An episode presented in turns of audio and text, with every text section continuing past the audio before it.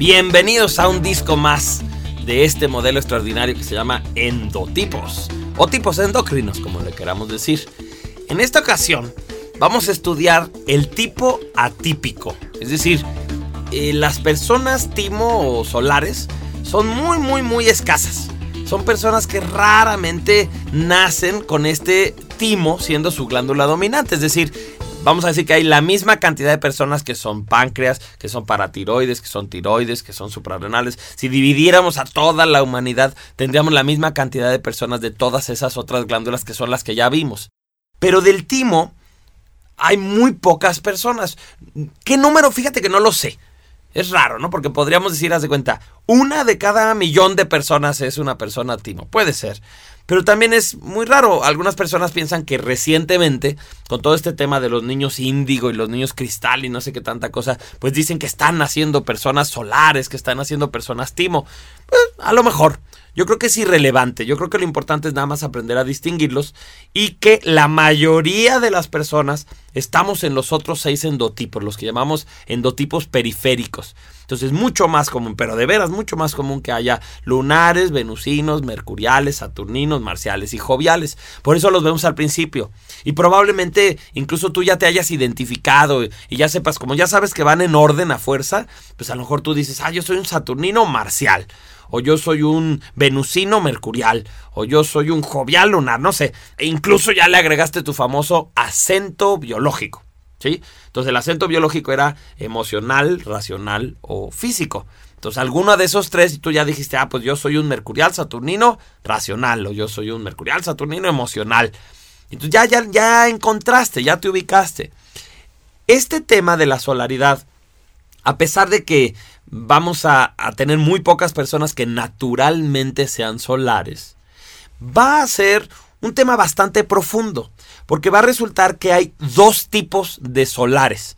Los solares de nacimiento, que serían estas personas que estoy diciendo que son muy escasas, personas que nacen con el timo como su glándula dominante, y hay un segundo tipo de solares que serían las personas que se hacen solares a partir del desarrollo de conciencia, que eso lo vamos a ver en un disco posterior.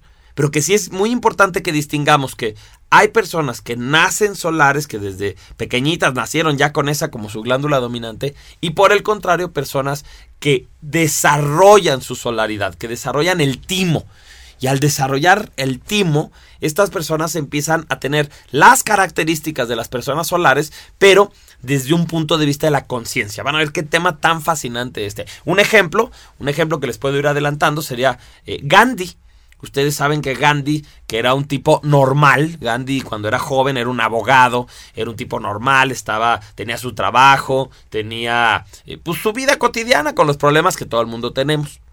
Pero pasaron varias cosas. Una es, él vivió un evento de discriminación muy fuerte en su propio país. Y entonces eso le dolió mucho porque él decía, oye, yo soy, yo soy de la India y en mi propio país no puedo ser un ciudadano de primera. Entonces eso fue muy, muy doloroso.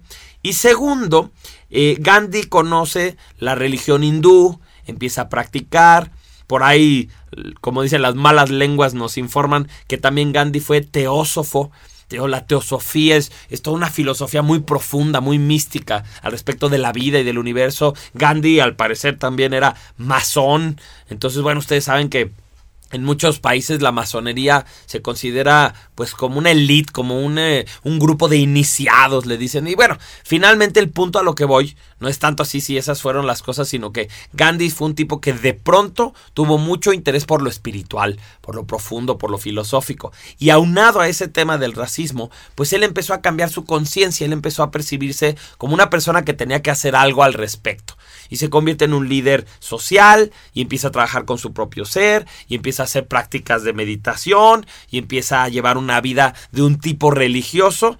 Y al final cuando ya Gandhi es viejito, cuando nosotros lo vemos en esa extraordinaria película que le hicieron sobre su vida o en las biografías que existen sobre él, ya vemos a un tipo solar, O sea, aunque Gandhi era un mercurial, un abogado, una persona normal, de tanto trabajo espiritual, de tanto haberse hecho consciente de su aquí y de su ahora, al final Gandhi muere como una persona solar. Y vamos a ver esas características más adelante. El tema de que él ya puede hacer ayunos prolongados, es decir, una persona solar puede comer muy poquito, pero como tiene un metabolismo muy veloz, Simplemente su cuerpo reacciona, funciona y para la edad que tenía y para la condición física que tenía, era impresionante los ayunos que él logra hacer precisamente en sus movimientos de resistencia. Además de que él tenía un carisma extraordinario, una energía que todo el mundo quien lo conoció decían que sanaba a distancia, que era muy luminoso, que era muy muy como alguien que te pone en paz como que te acercas a esta persona y te sientes en paz. Entonces ahí tenemos un ejemplo. Esa es una persona que no nació solar, que no es el timo su glándula dominante, pero que en el proceso de irse desarrollando, de irse equilibrando, termina siendo un solar. Y quiero que sepan que esa es la aspiración que tienen los endotipos.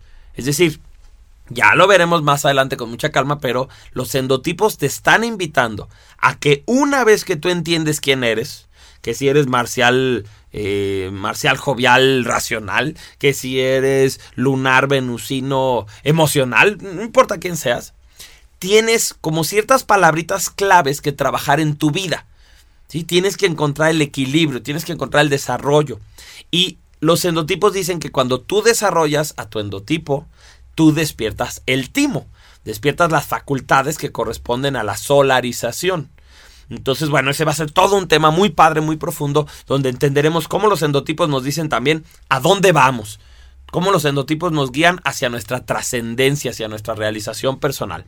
En este momento vamos a estudiar a las personas que sí nacen solares, que como ya les dije 14 mil veces, son muy escasas, pero que también vamos a distinguir porque son personas muy particulares, muy especiales, son como seres humanos que fueran de otro mundo, que fueran como extraterrestres, son muy distintos, su energía es muy extraña, no es ni positiva ni negativa, ahorita lo vamos a ver. Y también es una, un tipo de personalidad andrógino. Es decir, no es, es, como mujer y hombre, bueno, como masculino y femenino, es como niño y adulto, es, es una combinación muy, muy especial que da un tipo de personas muy particulares que son los solares o timo. Decimos que que son eh, un endotipo positivo, es decir, tienen un optimismo extraordinario. Ahorita vamos a ver por qué, de dónde sacan ese optimismo extraordinario. Y también decimos algo muy extraño, que no tienen oposición. O sea, no hay, no hay otras personas que sean realmente su opuesto, su contrario. La oposición del solar es él mismo. Él mismo tendría que ser como su equilibrio, como llegar a, a su centro, aterrizar pero también es una cosa que es muy difícil para las personas que nacen solares. Para los que se hacen solares puede ser que sea posible, pero para estas personas es muy difícil. Y tienen mala relación con todos y con nadie. Es decir, por un lado no intiman con nadie. Los solares son personas que vinieron a este mundo como en una soledad, como en un aislamiento pero a la vez están rodeados de muchísimas personas. Toda la vida tienen seguidores, toda la vida hay personas que, que, están alrededor de ellos. Y entonces, qué paradoja, ¿no? Qué cosa tan extraña. Tienen mucha soledad, pero a la vez siempre están acompañados. Entonces, bueno, acompáñenme a descubrir quiénes son estos tipos solares.